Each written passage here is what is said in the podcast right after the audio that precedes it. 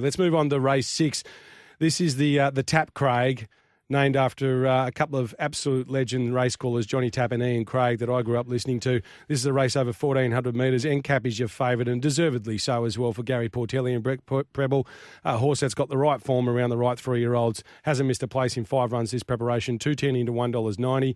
Uh, the Little Pumper, shout out to Jimmy Cassidy if he's out there listening to us as well. six fifty and pretty solid. Tim, Timmy Clark in the saddle. Macarena, did you do the Macarena back in the nineties, Mick? No, nah, it's more da, of a da, Dean Watling da, da, thing, da, da, da, the Macarena. But, uh... oh, that's right. I have seen Watling doing that. Oh, it's sickening. Spectacular, isn't it? Yeah. twelve into seven dollars. Good support for the Hawks Racing filly. What do you like? Well, how's the race set up, first Speaking of all? Speaking of which, well... how about Johnny Tapp? That's my happy place, listening to replays yeah. of Johnny Tapp. Calling. He can put you to sleep, oh. doesn't he? Not in a bad way, just you want to go to sleep. Dulcet tones. Don't worry about um, don't worry about white noise. If you want to go to sleep, just listen to uh, Mick and I. Yes. Um, uh, what are you doing a, here? This is a great race. Little Pumper rolls forward. I have my queries over that galloper, though. I just think that maybe it's not quite up to these, although the stable is low-flying and T C aboard a front runner will be competitive. Macarena will go forward, so will Snapback and Ostraka out wide. I think the race sets up really well for N C A P. We're talking about a horse that, here that finished alongside Cylinder, who goes to the Everest. Yep. Uh, Militarized, that goes to the Caulfield Guineas as favourite, and they're spruiking as a Cox Plate contender. Mm-hmm. And we've got N C A P here lining up against, well, mm. some horses here that have had their chances. Ducas is a horse I've had so much time for, and he just continues to disappoint me. If he lobs today, so be it. I'll be beaten by... Uh, it, I just copped that on the chin, but I think N C A P is clearly the horse to beat. If you can get two dollars, that's a bet. Yeah, he does, doesn't he? On top. One, seven, three, and four. I thought Quasar was a value play for exotics as well. Yeah, I'm with you. N C A P should, should just be winning. The only query is, is just he's had a few runs this preparation. Does he go backwards? Uh, the Ming Dynasty was a high-rating race, and so too the Golden Rose. Well, they had an Everest in mind, and yep. then they were talking about going to a King, Char- King Charles as well. And we know this stable can keep them going. Mm. I think Gary Portelli said something along the lines of, well, if he wasn't going well, we wouldn't have him here. It's not that hard to work out. So yeah, exactly. So he, he's the one for mine. He, he he just he just got all the right form. You look at him. Um, uh, Tommy Kitten runs into him three starts ago, was narrowly beaten in the up-and-coming, wins the Ming Dynasty, beating Seal off, who's a pretty handy horse. Tommy Kitten was third, and then uh, only nutted by Militarized, who ran one of the best last two hundred metres of the meeting to get him in there in the Golden Rose. If take Militarise out and he could be an absolute superstar, uh, you're looking at a horse that's just won a Group one Golden Rose, and you're getting even money about him against horses that have got a far less, you know, less credentials. It's that old saying in the game, all things being equal, this horse should be getting the job done. We've done that before, though, haven't we? We've thought all things being equal. Plus, minus, subtract, divide. Multiply your action this weekend. Uh, the Hill Stakes we've touched on there. We're both with Montefilia. And uh, we suggested that possibly he's, or I did, so he's a shocker, is your value play there. Let's move on to race eight. This is the Allan Brown Stakes, uh, and a, a fascinating race as well. This uh, this contest summer, one of the new races put on by Racing New South Wales, and they've done a terrific job. This race is worth one point five million dollars. Can you believe it?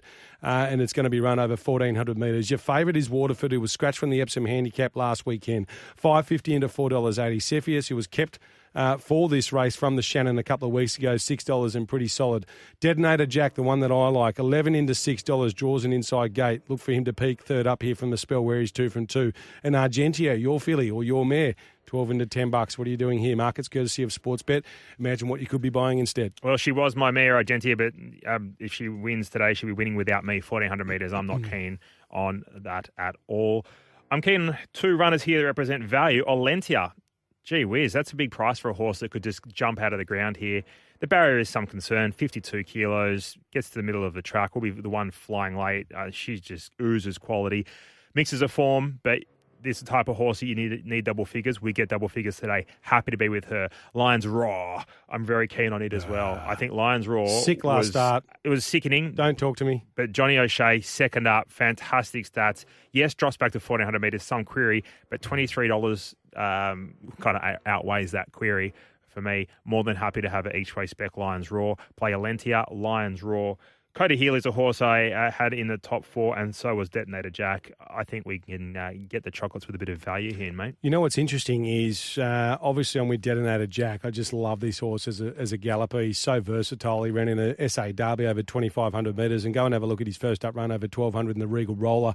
Um, he was competitive there and he was backed as well. So he's a real proper racehorse, this guy. And from barrier one, I think he settles closer. But what's interesting is that last time I was tipping Lion's Roar uh, and he was a sick watch. And I think also you were tipping Flying Crazy in recent weeks. Yes, sir. And he wasn't the best watch last time out over no. fifteen hundred metres either. You've now gone Lion's Roar. I've actually had something each way. I'm Flying Crazy, your old mate. Yep. I thought he was pretty good behind Cepheus last time out, only beaten one point seven lengths. Cepheus is now a six dollars chance, and we're getting fifty-one dollars on race morning for Flying Crazy, who's third up here from a spell, has placed a couple of times third up, and I just think, you know, he might be able to jump out of the ground. He's got some numbers to his name. I, I think you are on the money, fifteen hundred metres. Back to fourteen hundred metres looks ideal because mm. I think I think he's probably looking for fourteen hundred metres. I had him marked twenty-six dollars. What are we getting? fifty-ones? fifty-ones, yeah. So there you go. There's a bet. There's a bet. There's a couple of peanuts each way yeah, on it for and, you there. And another one you could throw in your exotics for sure. That's why you do rated prices. Yeah. If you want some rated prices, best text message oh four five seven, seven three six, seven three six. There it is. Okay, let's move on to race nine now. This is the Nivison. Uh, a really good contest, this one, over twelve hundred metres. So uh, just fascinating how this race sets up. The early money's been for the Victorian number five, Magic Time. Of course, this race is run at Group three level. It's for the four-year-old mares and up. And it's run under set weights and penalties condition. Magic Time, who did beat Paracel, the second favourite, up here in the Autumn Carnival, but it was on a heavy track. Today the track will be a bit dry, and that will suit Paracel. Nonetheless, Magic Time, four dollars into three twenty. Paracel draws a wide gate, three thirty out to three fifty. Queen of the Ball, seven dollars and pretty solid. She's all class, twelve bucks, and some specking for Royal Merchant, fifteen into fourteen dollars. How does this race set up? Yeah, Queen of the Ball roll forward, and so will Paracel from the wide draw. Zach Lloyd only has one option. We know he's an aggressive jockey. I like that about him, so he'll roll forward as well. Audette won't be far off them. Mm. Queen of the Ball has opportunity to turn the tables on Paracel from the better draw here, but then the slight concern is, you know, lanes one and two, how they're going to play, but later in the day the tracks would dry out. So I found it an intriguing race. I think the market was spot on. Magic Time, probably deserved favourite, has to overcome the wide draw. Paracel Rise Ford has to overcome the wide draw. Queen of the Ball probably becomes a little bit of a bet now if mm. the track dries out and that inside becomes better at that stage. I hadn't I hadn't marked here no bets, no real confidence, but I thought it was a race in three. Call Dial is a horse I was interested in, but maybe twelve hundred metres might be a bit short. We're going to have a chat to Timmy Clark. I'm really keen to hear his thoughts. If he can give us a big push there, um, she could become a bit of a bet. But it was five, three, four and fourteen, and I think any of those four horses could win the race. Yeah, look, I, I mean, I, I, I've struggled with the two favourites, and I found a bit of value with my, my – the love affair continues with Dalcini.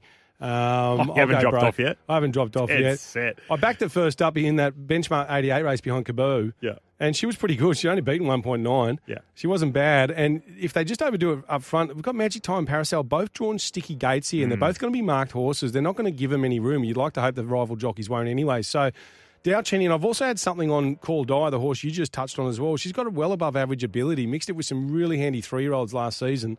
And I, I've just specced those two horses at a really, really big price. So they could find a good class one for uh, Dalcini somewhere, couldn't they? Yeah, well, she'd be immoral and something like that. But hey, eight bucks to place. I'm happy to have something small on her. And before we move on and catch up with uh, Timmy Clark, there's a couple of texts on the text line. Uh, love the show. Thanks for the tips. Thoughts on Who Ya Mal from yep. Cam from Mount Kay. Well, I think he's set the peak here, third up from a spell. It wouldn't surprise me if he if he won or ran really well in this race and then went down for a Caulfield Cup and be highly competitive there. Yep. You're uh, getting the price there too. Yeah, I think this is the horse that's going to jump out of the ground today, but I just want a bit more of a price. I want to see it happen first. Mm. Hopefully he runs a nice third and then we can back it uh, fourth up. And uh, best bets, lads, no names to the text. Put your names to the text there. And uh, we can make sure we read them out. But best bets for me was Stunnus Lance and Montefilia for you. Yeah, Montefilia for me. We'll go to a break here. On the other side, Timmy Clark.